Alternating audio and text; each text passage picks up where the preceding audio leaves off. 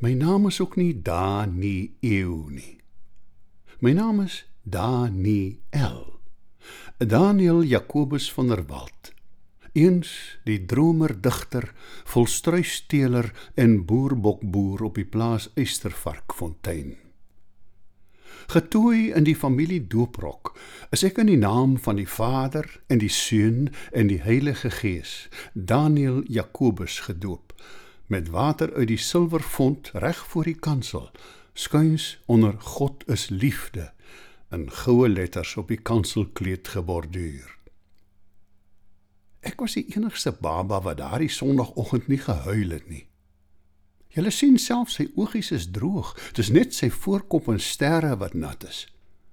Het my ma vir die starende susters gesê, toe sy my doek tussen die Bybels op die geelhouttafel in die konsistorie omruil.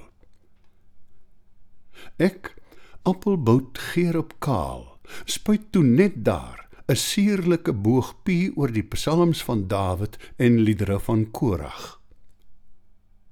Dan van der Walte appelbout geerop. My eerste literêre kragtoer in hierdie geskrif Kaspaas.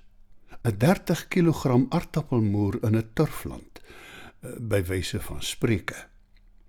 Terwyl my trotse ma my water oor die Heidelbergse katekismus in die Dordtse leerreëls opklad, in God se woord eerbiedig droogvryf, spog my pa in die wintersonnetjie tussen die broeders ouderlinge voor die huis van die Here. Wanneer wals is nie chunkbalies nie, ons is kragdadige manne, stil en sterk. Daniel Jacobus van der Walt, dis nou ek. Ek bedoel, dis wie ek wou wees in plaas van die man aan wie vele name toegedig is. Op laerskool was ek Daantjie. Op hoërskool Dani. Op universiteit Daan. In die stad vir 'n paar jaar aanklaar en daarna advokaat van der Walt. Later op ons dorp oom Daan. Die arbeiders en kleingoed op die plaas het my nog later oupa genoem of Klebas. Oupa, omdat ek oud was.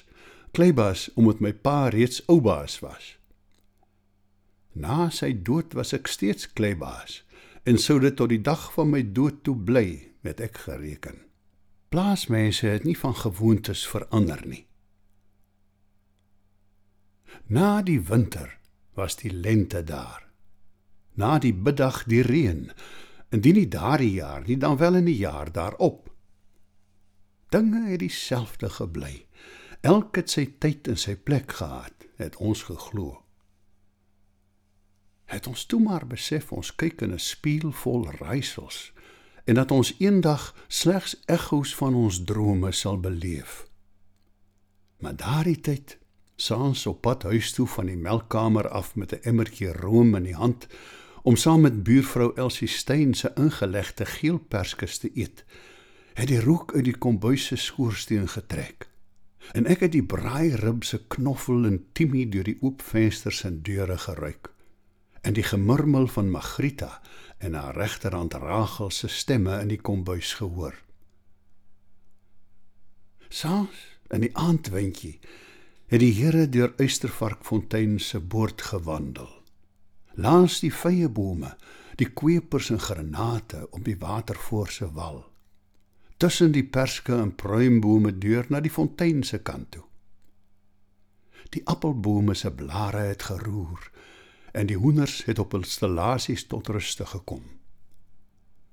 Op my plaas het ek geglo was die onsigbare sigbaar, die stilte hoorbaar.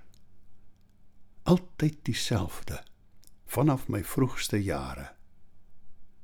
Soos in die paradys voordat die mens volgens wat die Bybel ons leer deur die slang en die vrou van die luste van sy vlees en sy sterflikheid bewus gemaak is. Geen gesoek na God op my plaas nie.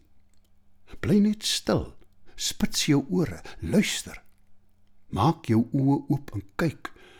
En jy het soos 'n kaal perske blos op die wang, nakend voor jou Skepper gestaan. Op my plaas het ek sondaar wat ek was in die weë van die Here probeer wandel totdat ek verby die engel met die gloeiende swaard die hiernamaal sou instap. Na ons dood sou ek in die ou nooi in die skemer 'n glasie rooi wyn drink en die Here sou by ons aansit. Indien nie vir 'n slukkie wyn nie, dan sekerlik om saam te peusel in 'n paar dadels uit die tuin van Eden. Ons sou gesels oor Paulus van Tarsus, die man sonder 'n vrou, en Zeus en Olympus, die god met die onversadigbare seksdrang, 'n jaloerse vrou en 'n oog vir 'n mooi jongetjie. Ja, ek was 'n gelukkige man, geseënd en jubelend het ek gereken. Maar ek was vol hubris, Kaspaas. Ek moes Herodotus beter gelees en Solon se waarskuwing aan Croesus ter harte geneem het. Nie voor die dag van sy dood weet 'n man of hy 'n gelukkige lewe gehad het nie. Ek kan nie onthou of die wyse Solon iets oor die gawe van die woord gesê het nie. Maar al draai die ou nooi ook in haar graf om as sy dit hoor. Ek kan jou beloof, ek het darm die gawe. Laat ek jou 'n geheim vertel, my hond. 'n Danige skrywer is ek nie, maar diep in my binneste weet ek, ek het die hart en die tong van 'n digter in die kas. Ruwe storms het oor my gewoed. Die oom Daan van toe het in die nuwe Suid-Afrika sommer ou Daan geword. Ou Daan versaadok die priester, Nathan die profeet, die Kreti en die Pleti, die hoi poloi en barbaroi, doppers en filistyne. Vir almal sommer net ou Daan. En toe toe kry ek 'n heel besondere naam. 'n Skeltnaam. 'n Naam wat my in my dorp en in my land beswadder, besoedel en beklad het. En toe nog een a name that dare not speak its name, Kaspas. En hier in China is ek da nie eeu.